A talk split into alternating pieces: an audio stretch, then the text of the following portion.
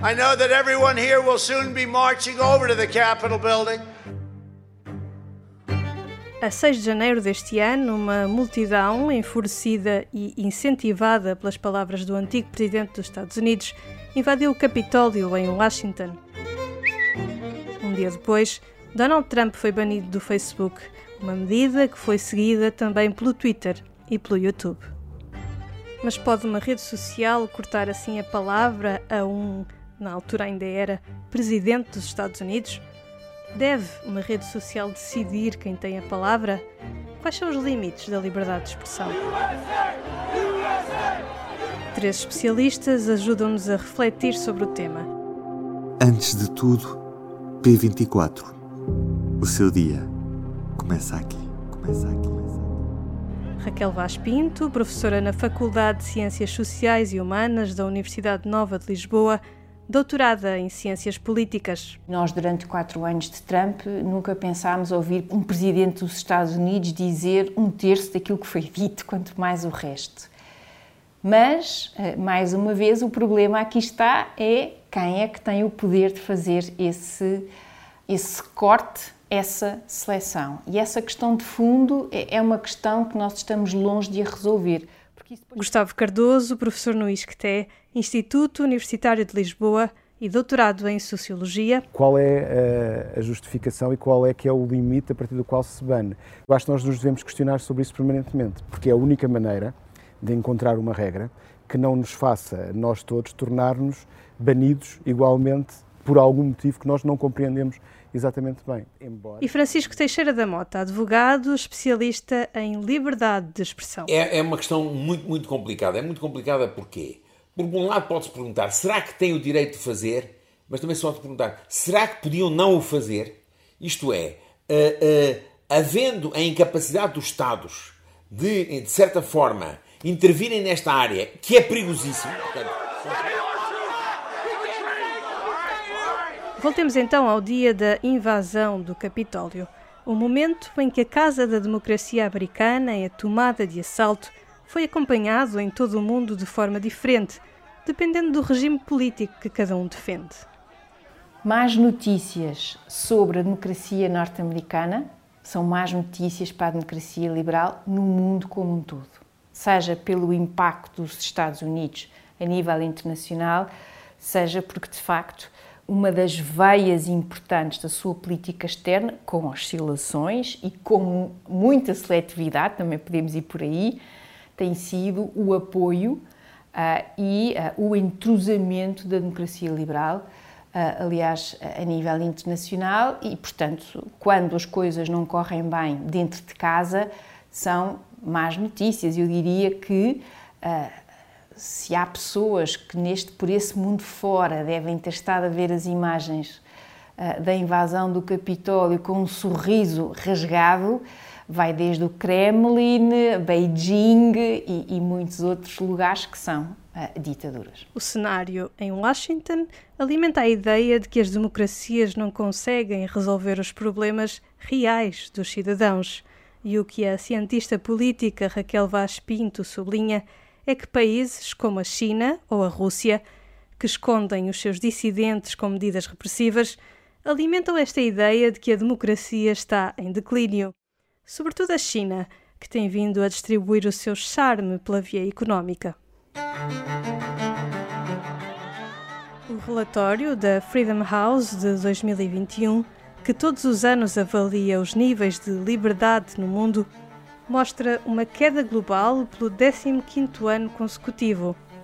Chama-lhe a longa recessão democrática. É muito, muito preocupante e um, a Freedom House e, e outras, uh, outras organizações académicos, no fundo, fazem aqui uma distinção entre uh, dois tipos de desafios. Os desafios que são internos, ou seja, desafios que nós encontramos dentro das próprias democracias liberais, o crescimento, em, alguns países mesmo, a explosão de movimentos que são uh, anti, anti-sistema, no fundo, e, por outro lado, e esse é um ponto uh, que distingue esta, este momento atual de outros anteriores, que é há muita oferta, digamos assim, do lado das ditaduras. Estamos numa encruzilhada democrática.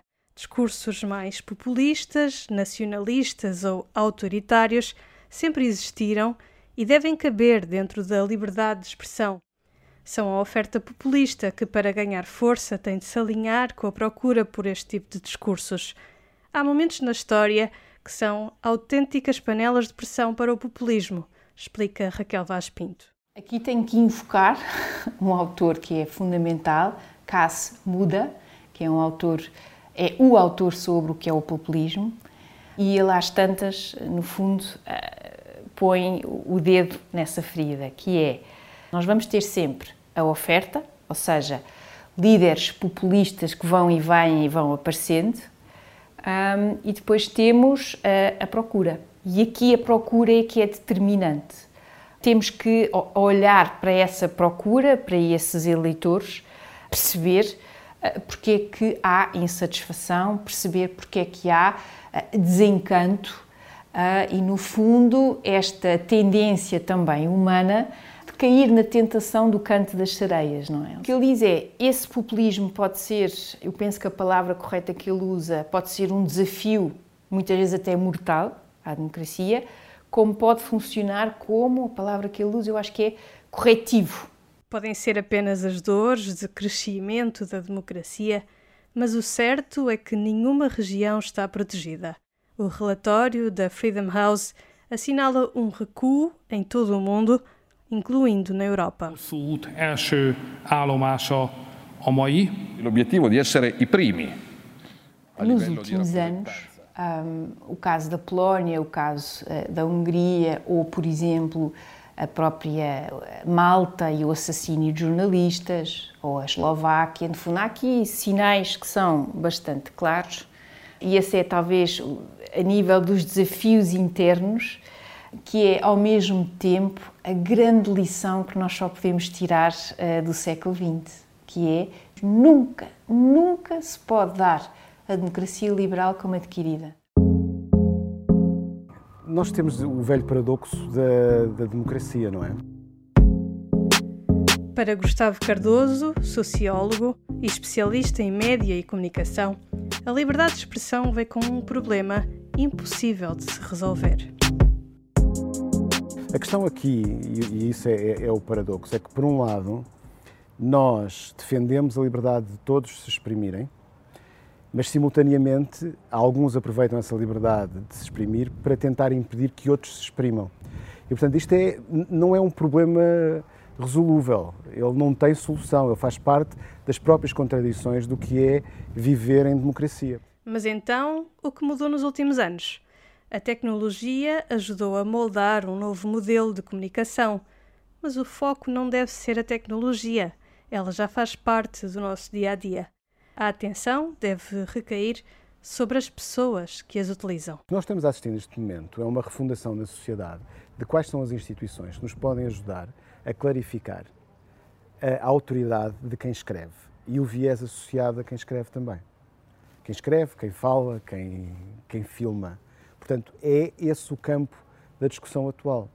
Nós comunicamos hoje em dia de maneira diferente. As pessoas, quando estão numa rede social a conversar umas com as outras, elas negociam a autenticidade. Assim, eu estou a dizer isto e tu, como gostas de mim ou te dás comigo, acreditas naquilo que eu estou a dizer. Ela é negociada, não é direta e faz parte, portanto, por isso é que eu digo que a nossa comunicação hoje em dia promove normalmente desinformação. Se antes a informação era distribuída em massa, o novo modelo implica uma teia muito mais longa de comunicação e em que cada um assume um papel fundamental.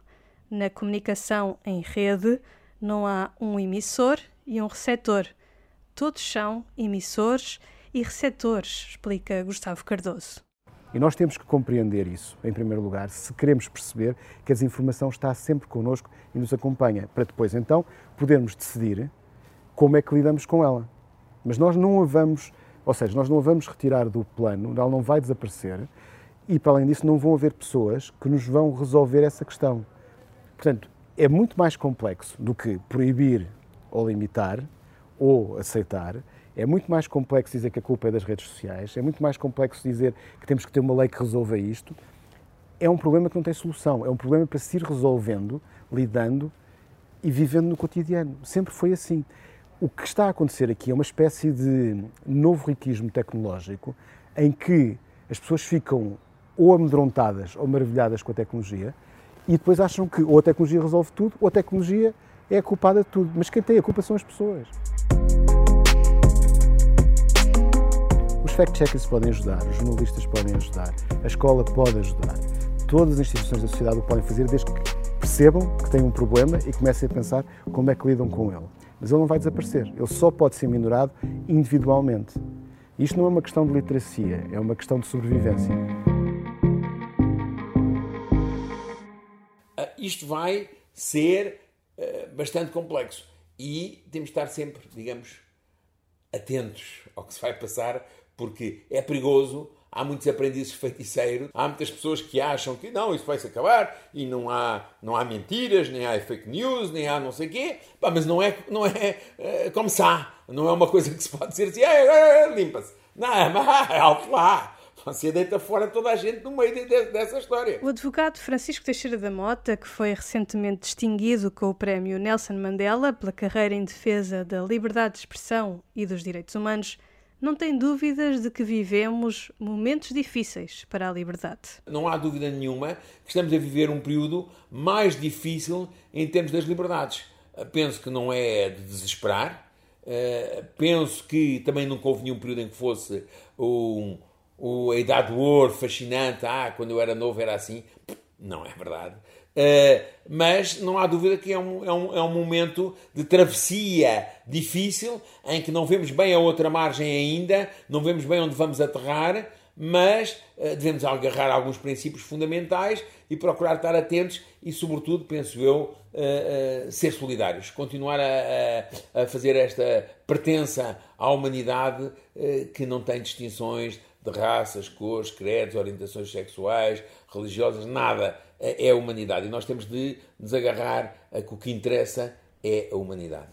Para este advogado, a tentação de cortar a liberdade é bem real. Faz parte da natureza humana. As pessoas não gostam de ser criticadas, não gostam que falem mal delas ou contra os seus princípios. Mas o problema é que a alternativa é bem pior. Estabelecer limites à liberdade de expressão é abrir uma caixa de Pandora. Não é possível dizer isso em abstrato, está a ver? Essa é uma questão essencial. Não há limites em abstrato. Os limites têm de ser sempre em concreto e vão-se definindo nos tribunais. É, é, o limite é, é, é, O exemplo clássico que era dado nos Estados Unidos era: sim, senhor, a liberdade pode-se dizer tudo, mas num teatro, eh, às escuras, cheio de gente, de repente uma pessoa berra fogo, fogo e não há fogo, não está protegido pela liberdade de expressão, porque isso vai criar ali o pânico, uma catástrofe, tudo, é?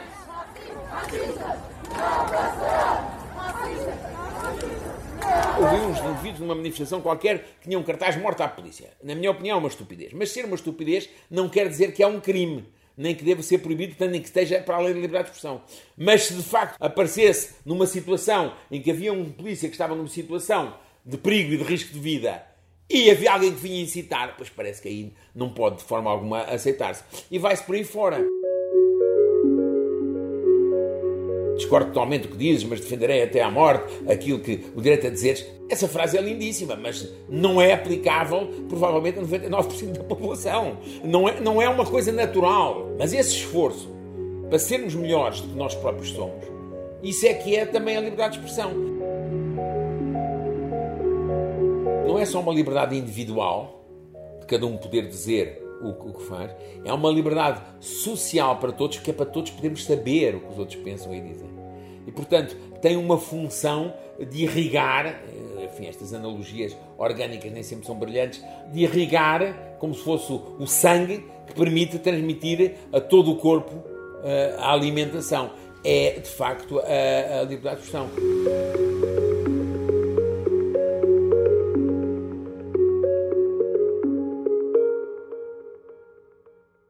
Público fica no ouvido.